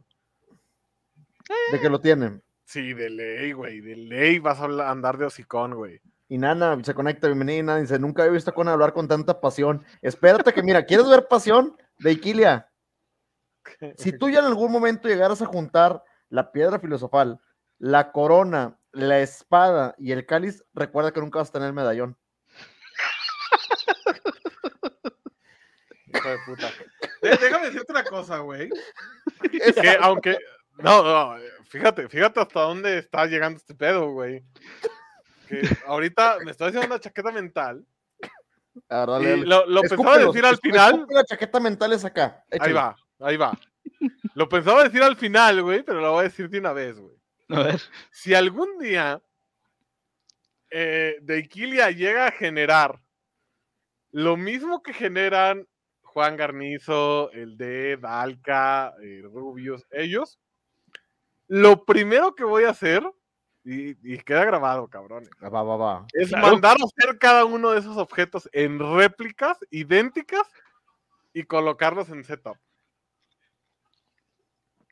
De A 10, huevo, güey. A de huevo. 10, güey. ¿Sabes qué deberías de hacer? Empezar a Brindo por ello, güey. Yo también brindo por ello. No, entonces Sí, la imagen que, que tenemos de fondo, así se imagina de Iquilia que va a Sí, ser. no, güey, sin pedos. Güey, lo primero que haría teniendo los eliminados es tomarme una foto y puta subir las redes, güey. Sin pedos, güey. Es, Sí. que, es que es mi punto, güey. O sea, mira, los gamers tenemos hocico desocupado. ¿Estás Sí. de acuerdo? Cuando logramos algo, tenemos el hocico bien desocupado, güey. Entonces, sí, e- es precisamente por eso dudo de la existencia de los otros tres. Si realmente existieran, estoy seguro que huevo, yo hubiera salido algunos sicón diciendo que la tenía. Sí, pero ¿cómo lo pruebas? De que es la, es la verdadera, la original, la única y mítica corona o la, o la piedra filosofal, viejo. Estoy de acuerdo con tu duda, tío Murphy, pero esta se la doy buena a De Iquilia, porque sí es cierto, o sea, si alguien la tuviera, güey, y si es un gamer, sobre todo si es un gamer, es de huevo que conoce esta historia, güey, de entrada. Es de huevo que se, la, que se la sabe. Y lo primero que haría sería decir que la tiene, güey. Es verdad, es lo primero que Vato, harían, güey. Si los cartuchos de E.T., güey. Lo, lo primero cuando sale uno, uno de los cartuchos es ir a saquinear, güey, y subastarlo y, y decir que lo tienes y la chingadera, güey. A huevo, güey, que estas madres ibas a ir de hocicón, güey. Sí, güey. Dice Aunque, aquí, aunque no fueras gamer, güey. Si sabes de la historia que tiene, vas a ir de hocicón, güey. dice aquí Jamie. Pregunta seria. ¿Alguien sabe qué opina Nicolás Flamel de que lo hayan perdido? De que no- se perdió su, su piedrita. La Riri filosofal. Qué miedo, vato. Dice, que se preste las, las- las manos, dice Skull Vampire, manco. Uh, Uh. Eso lo dijo por Dequilia, definitivamente. Obviamente, güey. Obviamente, güey. Bueno, continuamos. Dice, no cabe duda de que esta historia es increíble, tanto por el concepto del concurso como su desarrollo y su trágico final. Solo nos queda recordar esa ocasión en la que los videojuegos se consideraban como algo para niños y aún así, Atari creó una serie de juegos complejos vinculados a unos cómics maravillosamente producidos por una de las compañías más importantes del mundo del cómic y que además te permitía ganar premios de ensueño, objetos salidos del propio universo del juego. Hoy en día, un concurso como este es algo increíble, ¿o no? ¿Ustedes creen que un concurso como este se podría hacer hoy en día? Sí, sin pedos. Bueno, eh, actualmente en 2022 no estoy seguro porque como que el mundo se está yendo un poco al carajo. Ok, sí, está- ahorita, ahorita hay otras prioridades, sí, sí, definitivamente. Pero, o sea, englobando el mundo moderno, eh, yo creo que sí, sin pedos. Eh, hace, hace algún tiempo, la verdad es que no lo tengo muy fresco, di- discúlpenme, pero estaba viendo acerca de que hace, no sé, 10, 15 años, había búsquedas así de tesoros por el mundo, güey. O sea, literal de gente que dejaba así pistas súper crípticas y llegabas y desenterrabas un tesoro. Evidentemente no el mismo monto, pero, o sea, sé que sí hay actualmente de este tipo de cosas. Entonces yo creo que sin pedo se podría hacer. Quizás la competencia estaría a otro nivel. Porque, güey, también hay cada pinche tryhard que dices, ¿qué pedo con este vato, güey? Sí, Es que mira, güey, Por, cada 50 juego, güey. gamers va a haber un speedrunner. Siempre va a haber un güey que se las va a querer Sí, acabar en ese mismo no, rato y en calor, güey. Pero fíjate, yo, yo creo que la forma en que estaba concebido SwordQuest evitaría, por ejemplo, que alguien, algún hacker, logre dar con las respuestas antes que otra persona. O sea, el, el hecho de meter cosas eh, o, o de utilizar cosas del mundo real para resolver cosas del juego evita que, digamos, es como un- una especie de, de- de firewall que evita que un hacker pueda eh, tener acceso a la información antes que alguien más. O sea, no puedes darle la vuelta al juego, güey. No lo puedes Yo- romper, pues.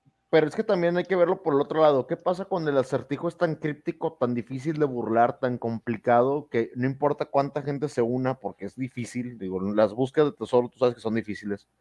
Sí. ¿Qué, qué pasa cuando, cuando el acertijo derrota al jugador? Yo conozco por lo menos uno que está bien revelado, que está bien puesto ahí sobre la mesa de resuélvelo, y han pasado 20 años y nadie lo ha podido mover, más que dos piezas de todo el acertijo, que no sabe cuántas piezas son. Solamente han movido dos piezas de todo el acertijo, y es de un videojuego en línea, que se llama Tibia. Hay una torre donde tienes que liberar a cuatro, cuatro enemigos, y solamente han descubierto cómo liberar al primero. que es un durante- juegazo, por cierto. Tibia, sí, es la torre de, es la torre que está en Ancrag Moon. Entonces, no han podido saber cómo fregado hacerlo. Y hay gente dedicada, dice de que hablábamos en de Sword Quest y los misterios de la vida. Dice aquí que lo tiene confiscado alguna mamá. La piedra filosofal, sí, muy probablemente. Yo sugiero que busquemos la- estos tesoros, güey, en, la, en el área 51. güey. Según Indiana Jones, ahí tienen todas estas chingaderas. güey. O en el Vaticano, cabrón. O en el Vaticano, huevo. Güey, imagínate que lo de lo del- la fundición del collar sea puro pedo y el papa tenga uno, güey. Tenga su collar acá. bueno. ¿Qué? Te voy a ser sincero, tío Murphy. A ver, échalo. A ver si no les banean el canal, güey. Pero A ver. No, no. sinceramente creo que para el Papa esa sería una puta baratija, güey. Ah, sí, Así te lo digo, güey. Claro. O no es no el mames, valor en costo. Es un pinche collar que sale en las pinches máquinas de 10 pesos en el Vaticano. Ok, pero no es el costo. Es que es el único. No, Sí, yo, sí. yo creo que hablando del, de, de- de- del Vaticano sí se trata de costo, tío. Oye, pero ya que estamos y como comenzamos el podcast con eso, imagínate que estábamos hablando de juegos no por, imagínate que hubiera ese tipo de tesoros, pero en juegos así, güey. Un nepe de diamantes, güey, incrustado. No mames. 10 dildo, de güey. 10. Un Sí, dildo, de un diamantes. dildo de Tal oro cual, blanco vaciado con incrustaciones de diamante en las venas, güey. De 25 mil dólares, viejo. Las venas. 25 Pinche obra de arte, cabrón. dólares. Contrátenme joyeros, les doy ideas chingonas. So- solamente un- una pequeña parte de la población gamer podría optar por adquirirlo, güey. Y está, está cabrón. No, está, está, cab- está cabroncísimo, güey. O sea, estamos hablando de 10 millones en premios, güey. 10 Aquí millones de pesos. Sunshine, un dildo de 24K con vibranium. Uf, Con Vibranium. pues sí, tal cual, pues tiene que tener, tiene que tener por lo menos batería de litio Oye, y güey, vibranium. Y Si no y el- vibranium, ¿para qué lo quieres? y Manual, el ¿no? casquito de adamantium, güey. No, claro, por El capuchón. sí, o puede ser de oro. Desmontable. dependiendo. Desmont- ¡Ah, güey! Con cabecillas intercambiables. A huevo, güey. Oye, qué buena idea. Te digo, pinches ideas millonarias, güey. Dice aquí Skull Vampire y resplandece en la oscuridad. Sí. A huevo. Bueno, pues esta fue la historia de Sword Quest. ¿Qué les pareció? No, no mames, pinches vatos, güey. Y ahora ya me ¿Por qué? dejaron. Algún día, algún día, güey. Van a ver, güey. Tienes un sueño nuevo de Iquilia. Eso es bueno, viejo. Güey, neta, neta, güey. Cuando, cuando seamos grandes, güey, acá malonzotes, hay que hacer algo así en México, güey. Es que el pedo es que aquí el pinche crimen organizado está a la verga, pero estaría chido hacer algo así, güey. Una búsqueda del tesoro así.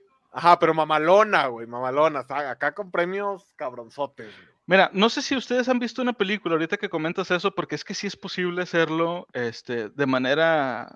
Mi- Mira, va. No sé si han visto una película de los 80 que se llama Midnight Madness. No.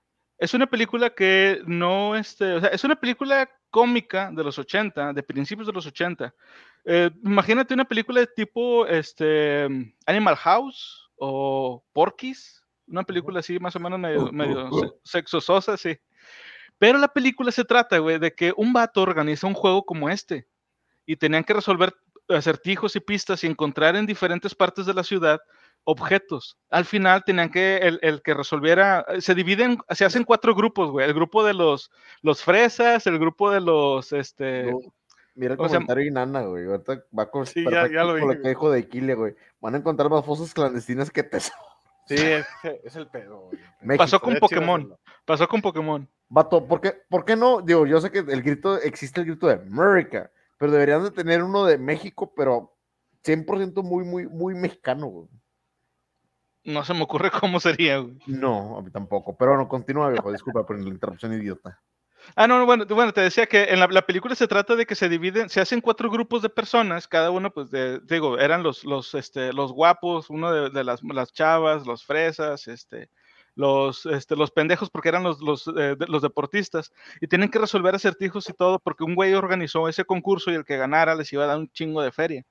O sea, de que se puede, se puede, güey. La idea es, este, ¿cómo convencerías a la gente de hacerlo y que no se, o sea, que no se volviera, como es de dinero, güey, que no se estuvieran poniendo las, este, metiendo palos entre las patas, digamos. Ah, no, eso está cabrón, güey.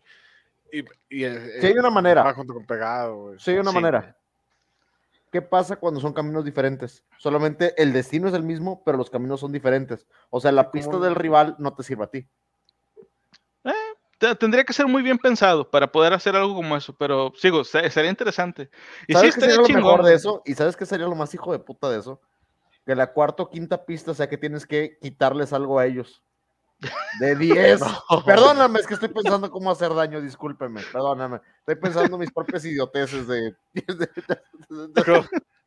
Vato, vato, te escuchaste bien juego de la ballena azul, güey. ¿Cómo se llamaba? Sí, la la. No, no, no. Es que son cosas que piensa uno de repente y te, y te quedas pensando de que, vato, tu quinta pista es la primera del otro equipo. Cásalo. Ah, la- sí, No, Pero bueno, ese ya 10, sería como, ese ya sería como parte del, del juego, ya no sería porque están metiendo palos en las patas ellos, ya sería otra cosa. Ahora, también te serviría que la quinta pista de ellos sea entrega tu primer objeto al otro equipo a cambio de su primer objeto. Ah, ¿verdad? Ah, una, vez me pasó, y, y esto es, es un comentario muy, muy de una anécdota. Una vez nos pasó este, durante una capacitación que tenemos que llevar, le llaman la capacitación de la naranja. Son tres equipos y eh, se acaba el mundo, cada equipo tiene que sobrevivir y la respuesta de esto es que solamente hay una naranja. Esa naranja tienes que dividirla para, para que cada facción se salve, por así decirlo, porque están envenenados.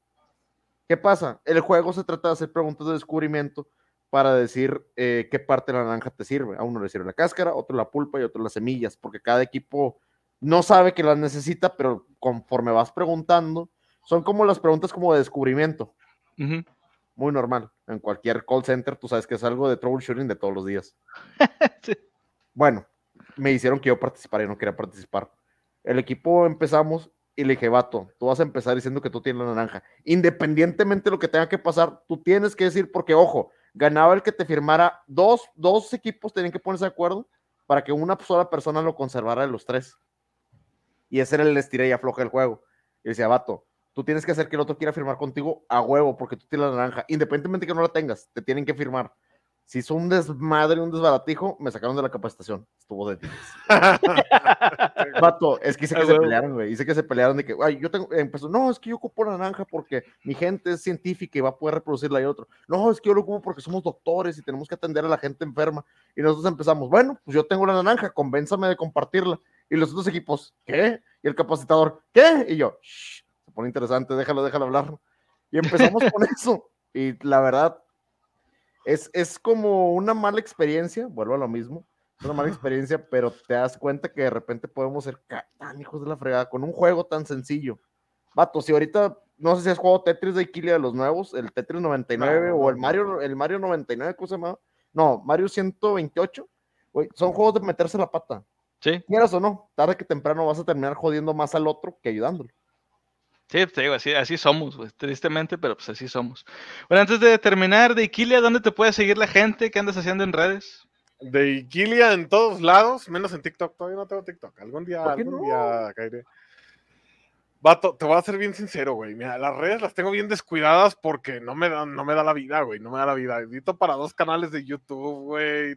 Estar grabando, pensando que voy a sacar el trabajo, Twitch. Esta no me da la pinche vida, te lo juro. Si, me estu- si estuviera dedicado a esto, que ustedes me pueden ayudar, gente, siguiéndome y haciendo crecer el canal. Por favor, Este, créanme, de Iquilia tiene sí, muy buen contenido. Y si lo siguen en YouTube, tiene unos videos, unos covers.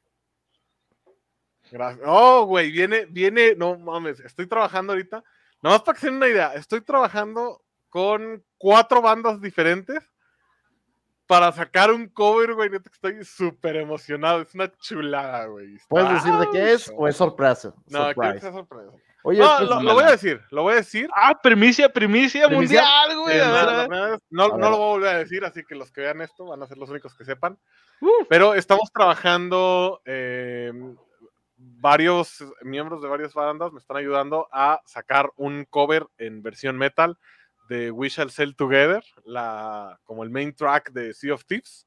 Ok, ok, ok. Entonces está, está chingón, güey. Está Güey, chingón, le vamos trabajando. pedo. Sí, está cabrón. Le estamos metiendo mucho, la neta. Digo, yo que, que soy básicamente el que está produciendo la mayor parte. Le estoy metiendo machín y va, va a quedar chingón, güey. Vato, necesitas por Mamala. favor algún TikTok para que te sigan. Hay unos riffs de guitarras, cosas locochonas. Tiene muy buen cotorreo. Juega. Se van a entretener mucho en su canal, créame. Yo soy seguidor de su canal y se te entretienes un montón viéndolo jugar Rocket League, viéndolo jugar. El juego de piratas que estabas jugando la vez pasada con Sunshine también estaba Es buenísimo. el Sea of Thieves. Es Sea el Sea of Thieves. Este, está muy buenos. Y créanme, no gana ni una, pero ¿cómo te diviertes, güey? ¿Cómo ra- cómo hace rabia, güey? Eso es lo más divertido, digo. Ya, ya estoy cansado de ver gamers profesionales y gente que hace trucos y cosas acá muy heavy. No, yo quiero ver gente frustrada con la vida, güey. Y la verdad, cuando digo eso, digo, güey, tengo que ir a ver a Diquilio. Lo vale. Sí, no, la, verdad es que no hago, sale. hago stream por divertirme, güey. O sea, juego, juego para divertirme. La verdad es que es mi desestrés del trabajo. Entonces, no, sí, si esperan ver jugadas profesionales o así, no. De repente sí le salen. Y por cierto, el nombre del equipo es la mamada. Son las princesas, güey. Ey, en Rocket League, las princesas MX. Güey, es neta, güey. El equipo se llama Las ¿Sí? Princesas, güey. Y es la ¿sí? onda, güey. Y yo traigo puro carro rosa con corona, güey. Supongo que, que va a haber más de un cabrón que sí se vaya con la finta. Ah, Pues, sí, ah, sí, güey. Les, van a Muchas donar veces- skins, güey. Muchas veces los hemos, hemos pensado que hay, hay teams que nos dejan ganar porque piensan que somos mujeres, güey. Sí, sí, a huevo. Sí, sí, huevo. sí lo hemos pensado, güey. Bueno, y a nosotros también, por favor, síganos en todas nuestras redes sociales. Este, ahí les, les ponemos como quiera en la descripción todas nuestras redes. Ahí vamos a poner también todas las de Deiquilia para que lo puedan seguir en todas sus redes, aunque las tenga descuidada. Pero como ya dijo, si ve que lo están apoyando, pues obviamente va a empezar a meter más galleta. Y como les decimos en todos los episodios, siempre, siempre sigan leyendo. Bye. Bye. ¡Sigan a Savant, culeros! Sigan a Savant.